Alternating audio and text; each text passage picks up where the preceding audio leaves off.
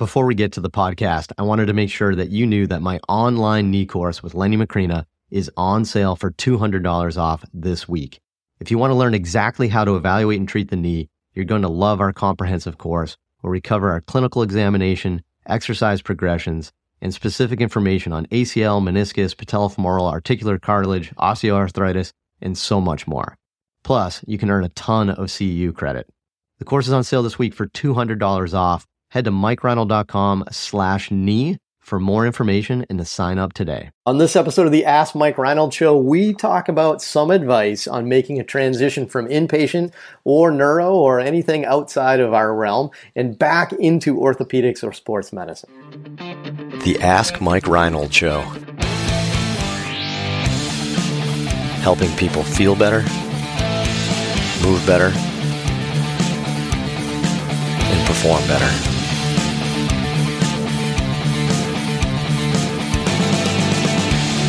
Before we get to the podcast, I wanted to make sure you knew about my free online course on the introduction to performance therapy and training. If you want to learn how to get started optimizing and enhancing performance, this is the course for you. Head to mikereinold.com slash performance to sign up today. Welcome back, everybody, to the latest episode of the Ask Mike Reinold Show. We are again at home, not at Champion PT and Performance up in Boston, Massachusetts, but we are at home around the Boston, Massachusetts area, other than Mike Scaduto still representing Champion. Um, and we are here again, continuing to flatten the curve and self distance ourselves to try to help with the situation that we're currently under. But the show must go on, and we are here answering your amazing questions. So if you have more and you want to ask them, head to mikereinold.com, click on that podcast link, and you can fill out the form to ask us questions. I'll do some quick intros today since we don't have any students because they were all sent home by their schools, rightfully so. I have Lisa Russell, Mike Scaduto, Dan Pope, and way down below, hi Lenny. Hello. am I like am I like Peter Brady? Like you're the, Brady Bunch You're the guy at the bottom. in the future, we need nine. We need nine so we can just do the yeah. full Brady Bunch theme. But, uh, but no, I don't, I don't know. I think these are going well. I think we're doing a good job with the questions, right? What do you guys think? It's awesome. All good, right? I like I mean, it might be easier in the future, to be honest. it may never go back. Let's see how the quality comes out, right? All right. Here's what I've got for a question today. I'll do the reading. So we have Tommy from Boston. I like it. So Tommy, whose question's probably irrelevant now because he's probably at home and not working, but we'll still answer it. Tommy says, I'm a newish grad PT looking for advice on shifting my area of practice. I'm an undergrad athletic trainer, but my last three years I've been working in inpatient and outpatient neuro. So he's working in, neuro, in the, the neuro aspect of our physical therapy field. But I'm looking back, I'm looking to transition back to sports medicine and performance. What advice would you have for this transition? Question number one. And do you think this is an instance where a year long residency would be beneficial for more intense mentorship? People are still asking that question. That's, that's, that's funny. So interesting. So neuro, which is pretty good, right? And Lisa, you've got some, uh, you've got some experience with some of this stuff. Dan too, right? Didn't you work a little like inpatient at one point or something? No clinical affiliations, but I, I, did see some neuro my last outpatient clinic. Um, so a little bit, but not much. Maybe maybe that was me. I, I, had my first job was acute care. I did that for like eight months. Nice. All right, good. So yeah. we got some experience that went through this. So let's go. So let's let's talk about the transition first before we talk about like some advice on what to do because I think that might answer the mentorship question. But I don't know, uh, Len, you you did how how long did you do acute care for? I uh, let's see, probably January through like October of my first job, but I wow. did eventually get an outpatient job and work both jobs at the same time. Oh wow, wow! And what, what, North Carolina. I got to ask because I just know that you didn't have any yeah. personal interest in that. Was it they? You were just waiting for an opening in that clinic? I was waiting for an opening, couldn't get a job. This was in 2003, and um, ended up working PRN, basically full time PRN in acute care at Durham Regional Hospital down in Durham, North Carolina, and then got a job at Raleigh Orthopedics. But then worked both the weekends at Durham Regional and did my full time during the week at uh, Raleigh Orthopedics outpatient. So super interesting. Moving to Birmingham, yeah, super so interesting. It was, it was, it was actually it was interesting. It was a good combination of, of acute care to see. I did basically musculoskeletal acute care, so it was like hip replacements, knee replacements, and some strokes. But then I would freak out and just go back to the total joint floor and uh and just but it was good to see the the total joint floor people come out of surgery and, and like back fusions and discectomies and see where they progressed to after that when I was in outpatient. So it was a very good experience. Nice. So when you made the transition back to outpatient, obviously I knew I know you had a lot of interest in that, so I'm sure you were, you yeah. still st- paying attention to it and stuff. But yeah. um, but uh, what'd you do for for you know to to getting back into it, especially as a new grad? I think you're pretty yeah. close to a similar situation here. What right. what'd you do to the, feel confident?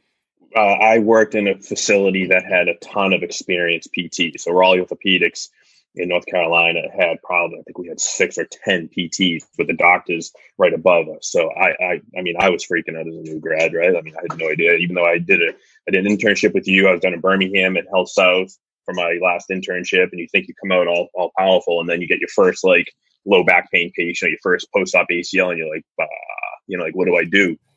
So I had a ton of PTs that I could learn from and get their advice and talk to them and obviously use my knowledge that I kind of acquired. But when you're on your own, it's a completely different world, and you just, you know, you just you're trying to read and trying to read protocols and trying to just not hurt the person and just make sure that they do well and you don't like result in a stiff knee. I remember a stiff shoulder that I had. She had a rotator cuff repair, ironically, and she ended up getting a stiff shoulder, and I thought I was like the worst PT when I was down there because like I could not get the shoulder to loosen up, but um, I don't know. It just it was it was having the experienced PTs. It was having um, you know the ability to read and get journals. And, and back then, I don't even like 2003. This is going to date me, but like I don't even think there was a lot of online learning, right? So it's not like I could just take a course online. So you just take a course. I went to Kevin's course. He came to North Carolina. I took his course. Um, that's how I actually got my job. But it was just just trying to get Con Ed stuff any way I could. Um, and then the company that I work for sent me to Con Ed course for low back type stuff. So it was uh, you know it was just t- trying to learn and just trying to pick those brains of those PTs. They were very helpful. I'm still friends with them, so very helpful. I, I like that. So two big things I got from from that stuff, Len. One was was if you're going to make the transition and it's something you haven't done in a while, it's probably best to try to find a place where you can jump in and be uh, surrounded by some other people with a variety of experiences, so you can have some kind of like built-in yeah. mentorships. Yeah, you know, yeah. I think that's important. And then two is valuable. Yeah, you got to have some self-discipline to learn, right? So like, just start going to you know a bunch of you know journal articles and and now like yeah now there's no there's no reason not to to yeah, learn. I, you know what I mean? Like you can say, all right, ooh, this this great course coming to my town in three months, but like that doesn't mean you just sit around for three months. I mean, you can sign right. up for a couple online courses in that in that time. So um, sweet. How about you, Lisa? I know Lisa, you know you've had some experiences as well. I mean, it wasn't neuro though, right? What was your non? I mean, I was on. So I worked per diem anyway. I was at the um, Spaulding Rehab Hospital in Charlestown. Um, and I hopped between the neuro floor or like the stroke floor, the spinal cord injury floor, the just like general orthopedic floor. I kind of did, you know, a little bit of everything inpatient um, rehab wise. And I mean, that was like I worked weekends for the first, gosh, five years. Um, so like fairly regularly was in that setting. Yeah. Um, so and I, I, know when we started talking about you kind of joining us at Champion, one of the big things was was you're like, oh man, I feel a little rusty, right? Oh, so yeah. so what'd you do to not feel rusty? Because and by the, by the way, I like how that was I I phrased that. Did I just compliment myself? I think I did. Uh, but Just like, like it, but it's it's uh it's it's feeling rusty. It doesn't mean you are rusty. It's like it's this like internal like like self doubt that you may have that you may be rusty. But what'd you do? Well, so I mean, even before um, coming to champion, I had like another outpatient ortho job. Um, and then I just like hadn't been in that setting for a while, even before I came here. And, um, you know, when I shifted over to that job, the like original ortho, I did a lot of online learning. I would, I would watch a lot of MedBridge courses during my lunch breaks. I would, you know, like watch, watched a lot of Lenny. um, and you know, and I, in the evenings I read a ton, depending on who the patients were. I had, you know, I kind of did what Lenny was talking about. Um, and then in getting ready to come on board at Champion, um, you know, I feel like I've kind of constantly been trying to just keep up with stuff and learn more um, as I've sort of been ramping things up. And I mean, this is honestly, it's the first job I've had where I've actually had good peers and mentors to learn from. Otherwise, I've been like on my own. Like I've been the ortho job I had before. We were in private treatment rooms we didn't have like collaboration time i was you know pretty much isolated and Um, not a good setting for anybody to work in. Not Um, preferred. so, I mean, I essentially was like, you know, first true post clinical ortho, like totally by myself. Um, so I depended on the online stuff and um, and all of that. But then, you know, I've definitely the amount I've learned and how much more comfortable I feel with certain things and just like the resources I feel like I have and having good mentors around me is like a huge difference right. um, I don't think it really matters what background I had prior. You know, like all of us have that ortho stuff somewhere in our brain. You know, you had to learn it in school. You had a clinical in it of it in school or whatever, and um, it's not not there anymore. It's just a matter of like what you're using all the time. You know, I've had lots of things, even like patients I had on clinicals and whatever pop back up into my head of like, oh yeah, with like this person who was like that, like I did this and this worked, and um, it's there. You just don't think about it until you have to use it. Right. So you know, especially too. Remember this, uh, you know, this particular situation. Uh, we're we have an undergrad athletic trainer too. So I mean, you you've got a bunch of experience of with. Yeah, yeah, you got a bunch of experience here. I, I I really really think that we've all been in your shoes. We've all had some self doubt on on you know if we're prepared and, and feeling ready for this this next venture here. Um, I I personally don't think you need a, a year long mentorship to be able to work and transition to the outpatient uh, setting. I think that's a little excessive. Um, would would you learn a lot? Yeah, absolutely. Um, would it be beneficial? Like, yeah, absolutely. Do you need it? No. I mean, I would say not at all. I don't think you need it at all. Um, everybody's got a little self doubt going into a new setting like that. I, I think if you're a dedicated worker, right, and you can actually put some time in. So, you know, Lisa's reading at night. She's going through things, you know, which is really good. What I liked what Lisa said, which is pretty neat too, is it's not just like preparing for that transition, but once you get in there, you're going to find out like, oh, in, in this setting, I'm seeing a ton of shoulders and elbows, or I'm, t- I'm seeing a ton of knees and ankles, right? And then focus your learning on that and start there. And then you can kind of grow from there based on the setting that you're in, right? So that's the first thing I always say is when somebody's trying to like go into a new setting and you're trying to do that, is get in there, make sure you're surrounding yourself with good mentors and peers and stuff. That was like, I think a big message we heard from multiple people, right? But then the first thing you do is you assess your situation is, okay, what, what am I seeing a lot of here? What, cause maybe you're affiliated with some surgeons in the building next door and they do a ton of knee surgeries, right? So you're seeing a ton of post-op knees. Figure out what you're going to see a lot of and then seek that knowledge out, right? Then when you get comfortable with that stuff, now you can almost take an audit of yourself and say like, all right, what am I, what do I not feel good at? Is it my evaluation skills, my manual therapy skills, my treatment design, my program system. Like, what do I not feel good at? And then seek out those little pieces or joints or sports. Like, oh, I don't feel comfortable with the knee. I don't feel comfortable with uh, baseball players, you know, whatever it may be. Like, seek that out. But that's kind of like next level stuff. So I think that's the best way to answer it in my mind is like, you got to work, right? This isn't just going to come naturally to you, but it's probably in your head, right? What do you got, Len? What about his question about the residency thing? Should he do a residency? Well, I, I kind of said I didn't think he needed it, but did anybody think uh, think he does need it? I mean, that, so, Uh, so it's- yeah.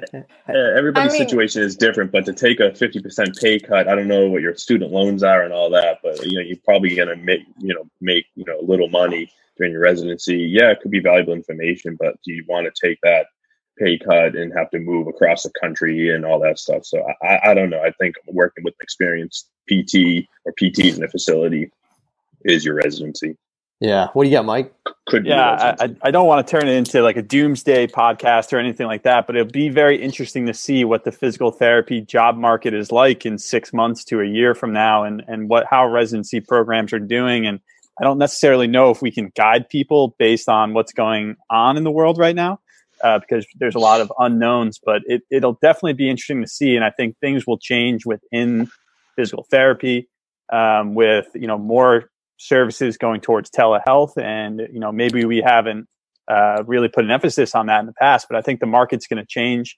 Uh, there may be some companies that that go out of business and there may be a shortage of jobs. There may be a shortage of clinics. So i think there's a lot unknown. Uh, i think if i was trying to prepare for the next year i'd probably want to go with uh, try to take the simple uh, route and try to eliminate complexity from my plan um, and maybe taking a residency at this point is a little bit risky. You know, I might want to find a, a, job that I have good mentorship at a good company that is doing well, um, that can offer some, you know, guidance to me. I think that may be a more secure route at this time. Yeah, that's great advice, Mike. Too, and I, I, I really, I like that too because I, I guarantee you this question. Well, I know the question came in through our form before the COVID right. kind of situation that we're in. So, how about you, Dan? What do you think? Well, I think the one thing that it was already partly talked about, but it's free and it's pretty easy in your spare time to just go to the clinic you want to work at or a very similar one and just see what they're doing there. You know, um, when I first uh, started, um, and I didn't have like a long uh, stint at a neuro facility and then try to go over to orthopedics, but um, I didn't necessarily know if I was completely ready um, to be working in a, a sports oriented facility. And I just actually spent a bunch of time um, at multiple different facilities, but the one I ultimately wanted to be at, um, just learning to see how other people treat, um, how do you handle these basic orthopedic problems? How do you handle these basic sports injuries that come through the door? See how they're doing it. Uh, start to get the the juices flowing. Like, okay, okay, this person has this problem. I, kind of remember that. How would I treat that? What's what's my plan look like? Okay, what do I develop? Okay, what'd you end up doing? Okay, what are you thinking? You can talk to the PT afterwards, and you know, generally you can just bring some coffee to the clinic and maybe bring us some donuts, and they'd be super pumped to have you for the day. So um, that would be my very first step if I was making that transition. I like that. Good point. He he works in inpatient, so maybe try to go to the outpatient aspect of that hospital and shout out some of the PTs like after work or weekends or something like that, and try to get some experience. Right. Nice, awesome. So t- tons of good advice. I think it, it's going to come down to you, Tommy. Right? It's going to have to like come down to like you, like you putting the work in right here. But you know, uh, you know, going going to do it like an intense residency type thing. Obviously, there's some concerns like maybe in this market with it right now. But that seems like you know just you know fear of the unknown. I don't think you necessarily need that. So uh, so hopefully that helped. If you have a question like this and we can help in any way, just head to mikereinold.com and click on that podcast link, and we'll uh, we'll hope to answer it on a future episode. So thank you. See you in the future. Thanks so much for listening to the podcast. If you have a question you'd like us to answer, head to mikereinold.com slash podcast and fill out the form to submit your question. If you enjoyed this podcast, please subscribe, rate, and review us on Apple Podcasts, Spotify, or wherever you listen to your podcast. And please share this with your friends to help spread the word. It would really mean so much to us. Please check out all my online courses, articles, newsletter, and more at mikereinold.com. There's always a ton of great perks for my newsletter subscribers. And be sure to check for my other podcast, the Sports Physical Therapy Podcast, where I go deep into topics and interview leaders within our field. See you on the next episode.